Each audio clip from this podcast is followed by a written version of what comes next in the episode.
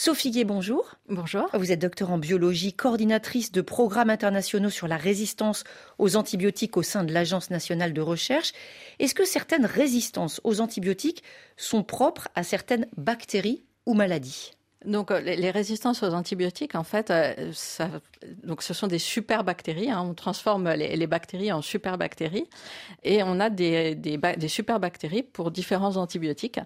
Et parfois, malheureusement, euh, on a des, super super bactéries qui vont être résistantes à différentes familles d'antibiotiques. Et euh, c'est au niveau du système, des systèmes de santé effectivement assez dramatique, puisque euh, c'est pas seulement un antibiotique qui n'est plus efficace, mais c'est vraiment toute une famille d'antibiotiques ou plusieurs familles d'antibiotiques qui ne sont plus efficaces. En termes de résistance, est-ce qu'il y a d'autres critères géographiques, par exemple, qui entrent en jeu? Des lieux ou des places où il y a davantage de résistance? La résistance aux antibiotiques touche tous les pays dans le monde. On a vu avec le Covid, hein, euh, les maladies infectieuses n'ont pas de barrière euh, géographique. Par contre, il y a certains pays qui sont quand même plus touchés que d'autres.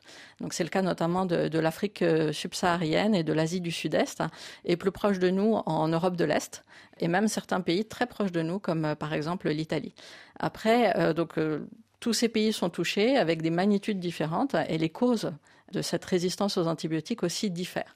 Est-ce qu'on peut évaluer en chiffres l'impact de l'antibiorésistance à l'échelle mondiale en termes de vie perdue? Donc, certaines études ont été faites. En 2019, hein, on estimait à 1,3 million euh, de décès par an euh, liés à la résistance euh, aux antibiotiques. Merci Sophie Guet. Tout à l'heure dans Priorité Santé, nous allons parler de l'éducation thérapeutique, aider les patients à acquérir des compétences pour gérer leur vie avec une maladie chronique, comprendre pour se soigner et créer une alliance plus efficace avec les soignants. Ce sera à 9h10 temps universel.